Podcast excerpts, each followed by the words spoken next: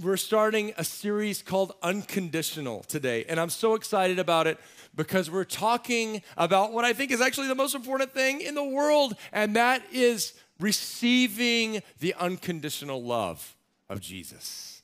And we all need that more and more. Today, my title is, It's Time to Draw a Line in the Sand. It's time to draw a line in the sand. Mike, can you help me with my prop? What does that mean? You've heard that colloquialism before. What does it mean to draw a line in the sand? It means to set a limit, allow to go up to a point, but no further. It came from originally in 168 BC, this Macedonian king and his whole army was coming to invade Egypt and to take it over. And at the time, Egypt was a Roman province. And so what happens when a whole army comes out? One Roman soldier rides out to meet them. His name was Populus Lannis. And what does he do against this whole entire army? It says he comes and he draws a line in the sand. And he says, don't step across that line unless you surrender, or the whole Roman Empire will come against you. Probably the most popular use of this phrase, or where it became famous in America, was in my home state, where I came from originally. Now I claim California, but I'm originally from Texas, and it came at the Alamo, when 5,000 soldiers were about to take on the little Texas Revolutionary 120 soldiers, and it's you know, they're facing certain defeat, and a captain named William Travis goes, and what does he do? He draws a line in the sand and tells the soldiers, if you're willing to fight for freedom up until your death, step over this line. And it was the turning point in the Texas Revolution. I want to look today at a scripture where you actually see the most important person who ever lived do something similar, and it's found in John chapter 8. It says this, at dawn he appeared, and that's Jesus, again in the temple courts, where all the people gathered around him, and he sat down to teach them. The teachers of the law and the Pharisees brought a woman caught in adultery. They made her stand before the group and said to Jesus, teacher, this woman was caught in the act of adultery. In the law of Moses, we're commanded to stone such a woman. What do you say? They were using this question as a trap in order to have a basis for accusing him.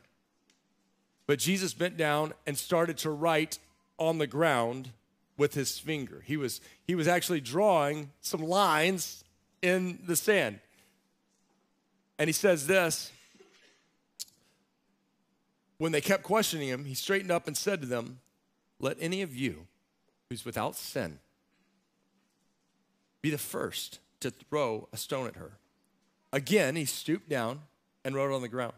At this, those who heard him began to go away one at a time, the older ones first, until only Jesus was left with the woman still standing there. Jesus straightened up and asked her, woman, where are they? Has no one condemned you? No one, sir. And neither do I condemn you, Jesus declared. Go now and leave your life of sin. Ah! I love this! I love this story! Don't you just love Jesus? He's so.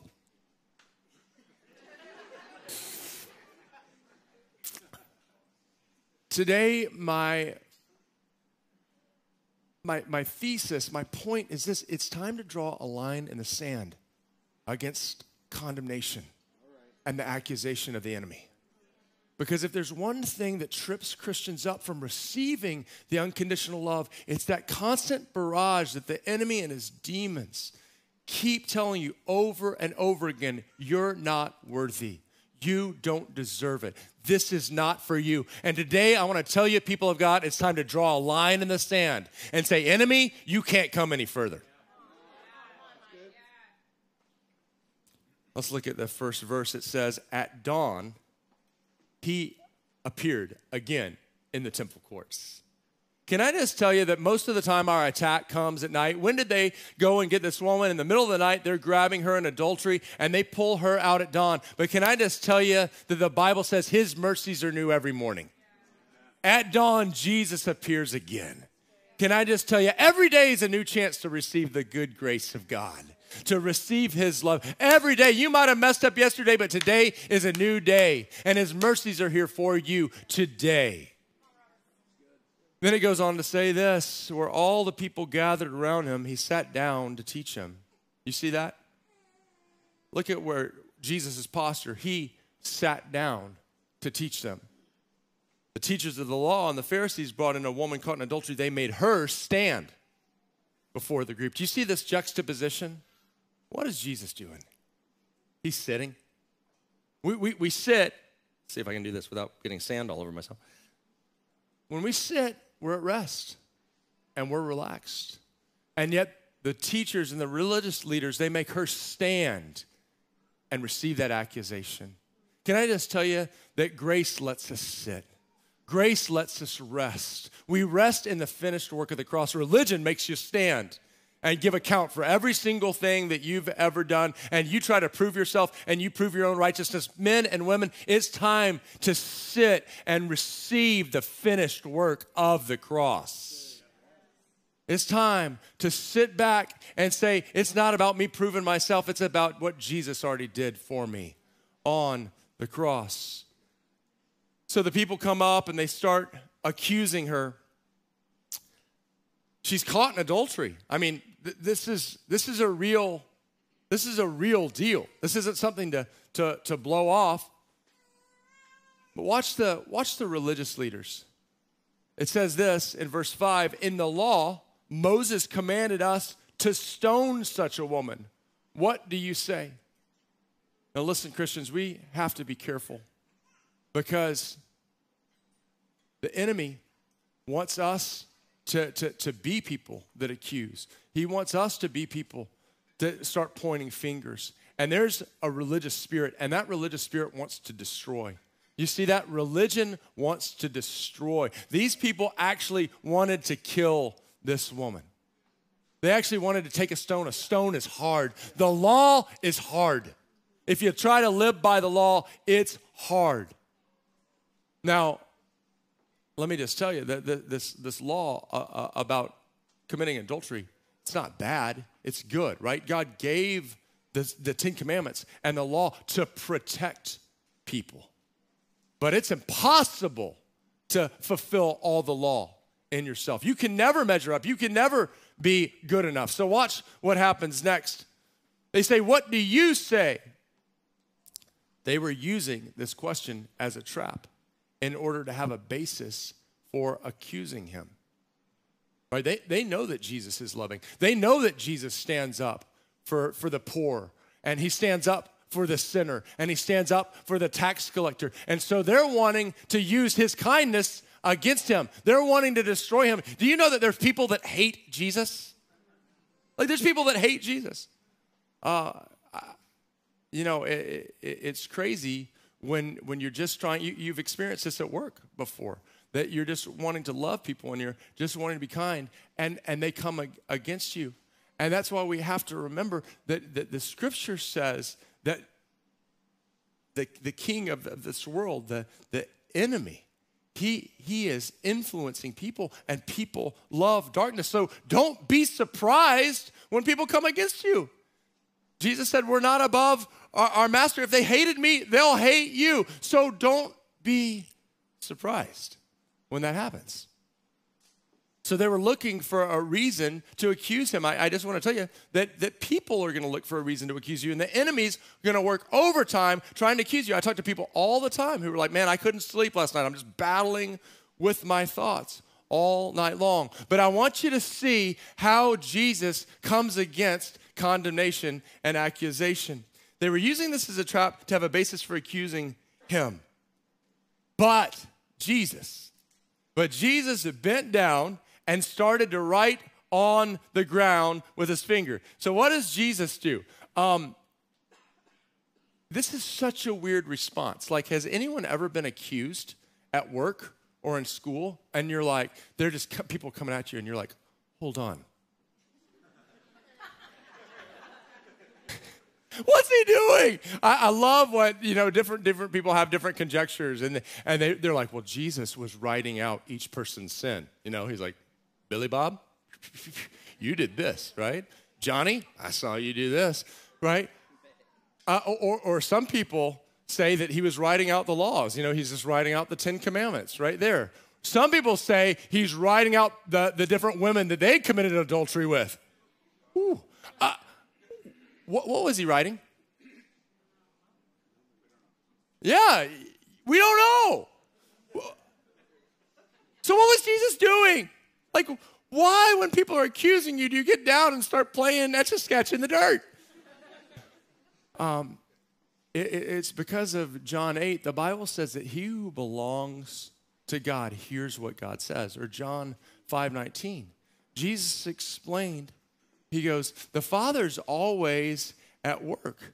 Jesus gave them the answer, very truly, I tell you, the Son can do nothing by himself. He can only do what he sees his Father doing, because whatever the Father does, the Son also does. So in the moment, someone's accusing Jesus, and this isn't like in the Bible. So if you get accused, start writing in the dirt.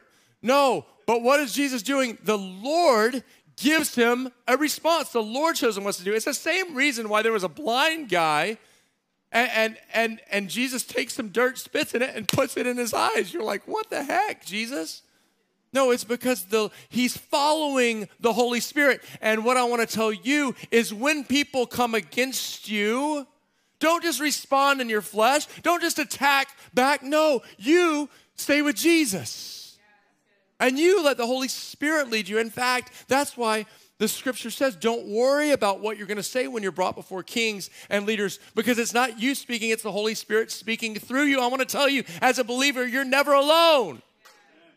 You're never alone. Jesus, this woman's being accused, and what does Jesus do? He steps in front of her and starts writing in the dirt. And then he says this. When they kept on questioning him, he straightened up. Now Jesus is standing. Now Jesus is standing between the woman and him. He's standing there, straightens up, and says this: let any one of you who is without sin be the first to throw a stone at her. Once again, so classic Jesus. I love Jesus, because if you think about it, he's God on earth. And so he could have just said, watch this. And like 10,000 angels came and go, and just taken them out, right? Or he could have said, I'm Jesus. And they just fly backwards. Or he could have said, I'm Jesus. Pharisee Jethro, back when you were 3, you were already messing up. And you've already done, and just gone through every single thing this guy. But what does he do? Instead, he responds in peace. And he actually just asks them a question so that they have to look at their own hearts. Jesus is constantly responding in spirit and making people search their own hearts. It's beautiful.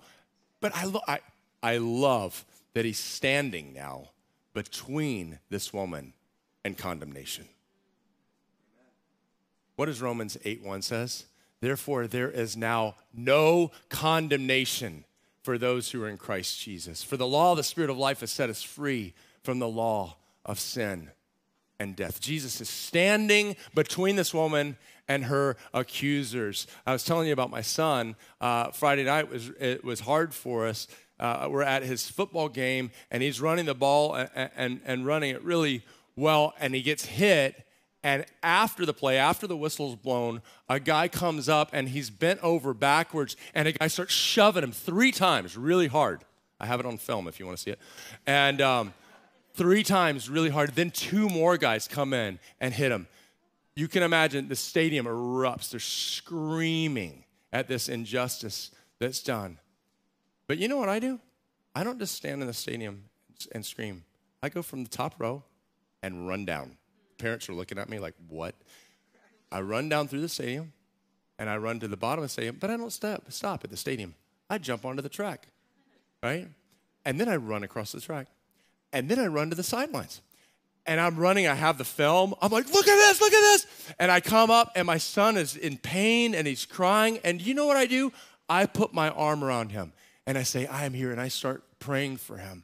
And then I realize, oh, this might be embarrassing for a big high school player that his dad is run out of the stands across the track and onto the side of the field.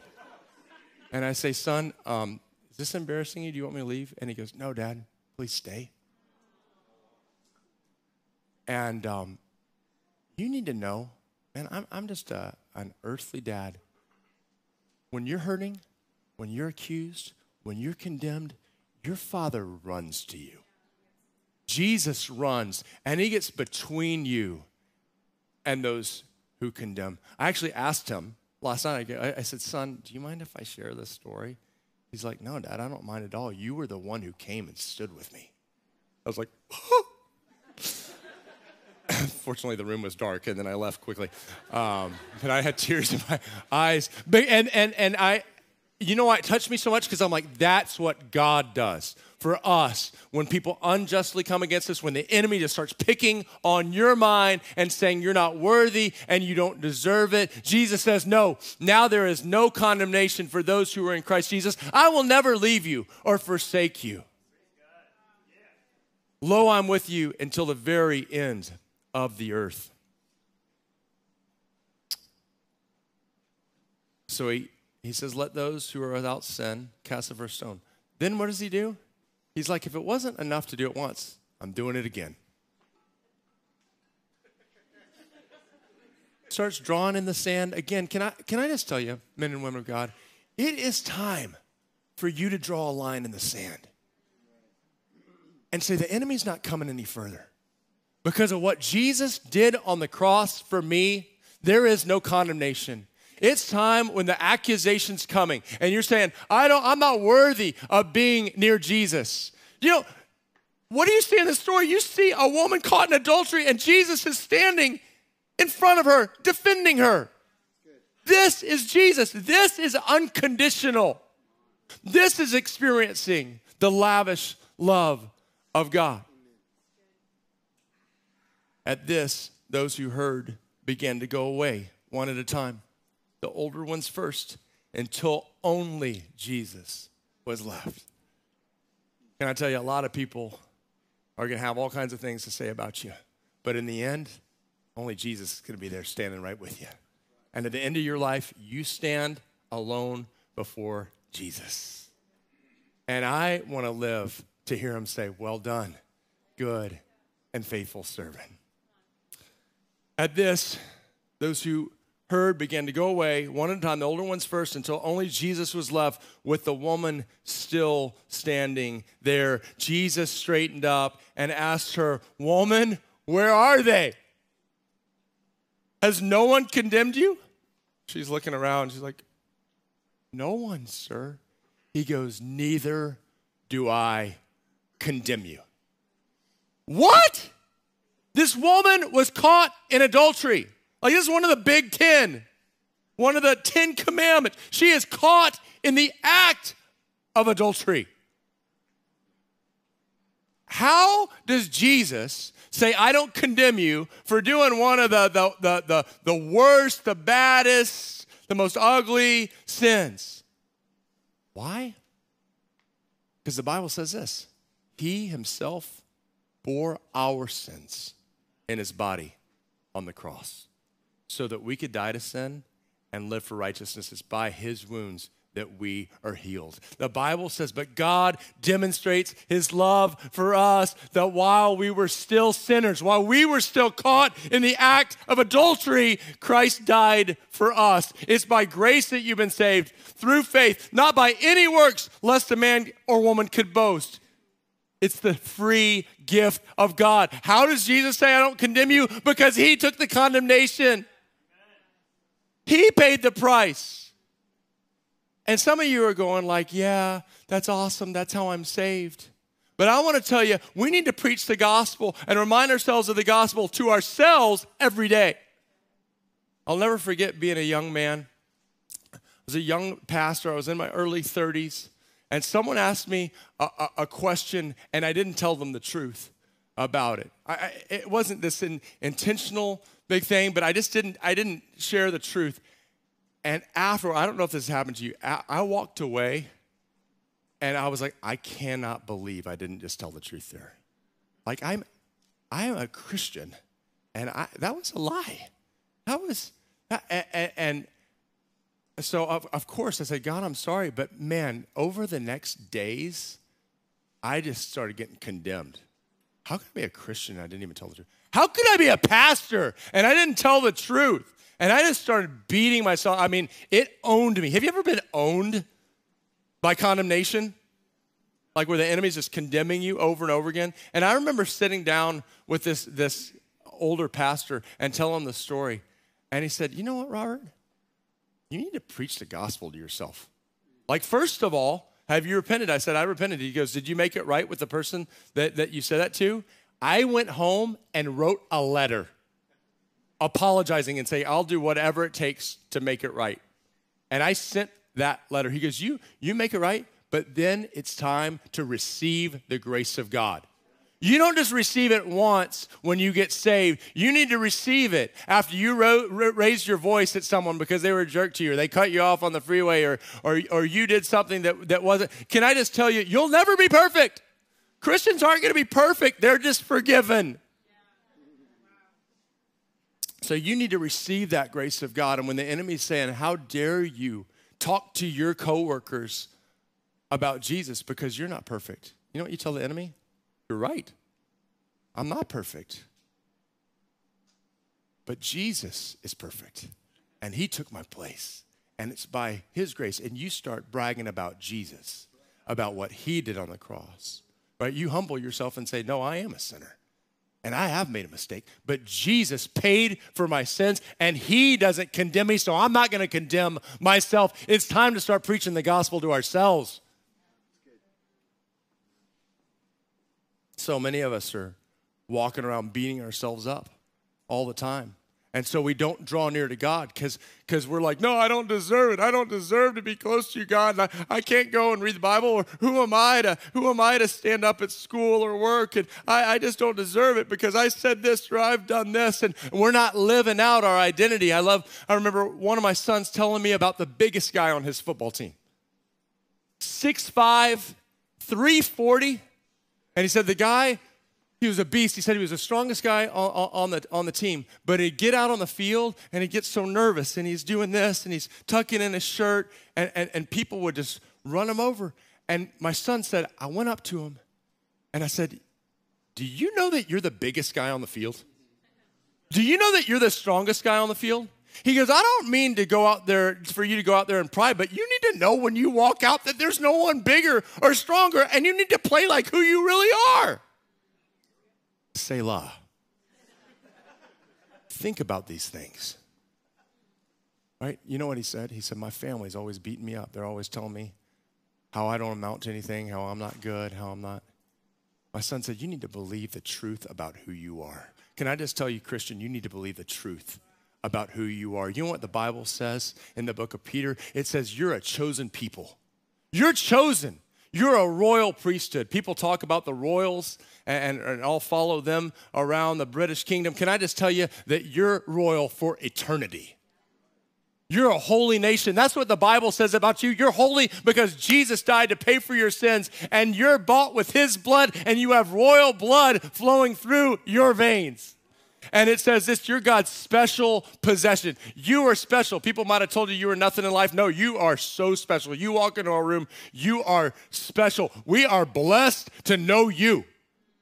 And you need to, you know what I do? I speak those things daily over myself because the enemy's just working overtime to condemn you. The enemy's working overtime so that you don't believe that in the spirit you're 6'5", 340. Right, but that's who you are, smallest person in here. You step out in the world, man, if we could see you in the spirit, you got muscles on your muscles. You got yoke on your yoke, right? You are big in the spirit, and the enemy is afraid of you. And if you're getting attacked, it is because he knows who you are. You need to know who you are. No one, sir, then neither do I condemn you. Let's just review to finish this message before I get to the last verse. So what are the three things that Jesus does? First, he draws a line in the sand. He gets down. You're being condemned. You're being accused. Jesus draws a line in the sand and says, enemy, you're not coming any closer. Second of all, he stands. He stands between you and your accuser. When you're being accused, you just know King Jesus is with me. He's standing with me. He'll never leave me. He'll never forsake me. But the last thing he does is he speaks. You know, you're not just living some religion, men and women. Yeah. You are living a relationship. You're living a relationship with a God who speaks, and that's who you need to hear most. The enemy just keeps talking, jabbering, keeps putting things in your mind, keeps telling you how unworthy you are. And if you keep listening to him, you're doing exactly what he wants because he is so scared of you hearing what Jesus has to say. Because Jesus says two things. I don't condemn you, right? Some of you are like, I could never come to Jesus, or I could never be used by Jesus if you just knew what I did. No, this is an adulterer. Do you know who Jesus chooses to be the most powerful apostle in the Bible? A murderer. Do you know Jesus said was a friend after his own heart? David, who committed adultery, then had the husband murdered. I mean, it's insane. Can I just tell you, Jesus says, I don't condemn you. So stop listening to that condemnation. But then what does he say to the woman? I love it. He looks at her and says, go and leave your life of sin. It's like you're not stuck. And some of us need to hear that today. He's like, don't stay here. It's time to go. It's time to believe who you are, and it's time to leave your life of sin. And some of you, you hear that, and you're like, yeah, but that's impossible. No, because the same power that raised Jesus from the dead is living in you. If you ask Jesus to come into your life, if you ask him to forgive you, then it's not like, oh, now I'm a Christian in a Christian religion. No, now you are a friend of God, a Christ follower who you are the temple of the Holy Spirit. The Holy Spirit is actually living in you. You didn't join a religion. You stepped into a relationship with the most powerful being in the universe, and he's putting his spirit in you, and there's no addiction that you can't overcome. There's no bondage that you can't be set free from. There's no mental pattern that can't be washed in your mind, because greater is he that's in you than he that's in the world.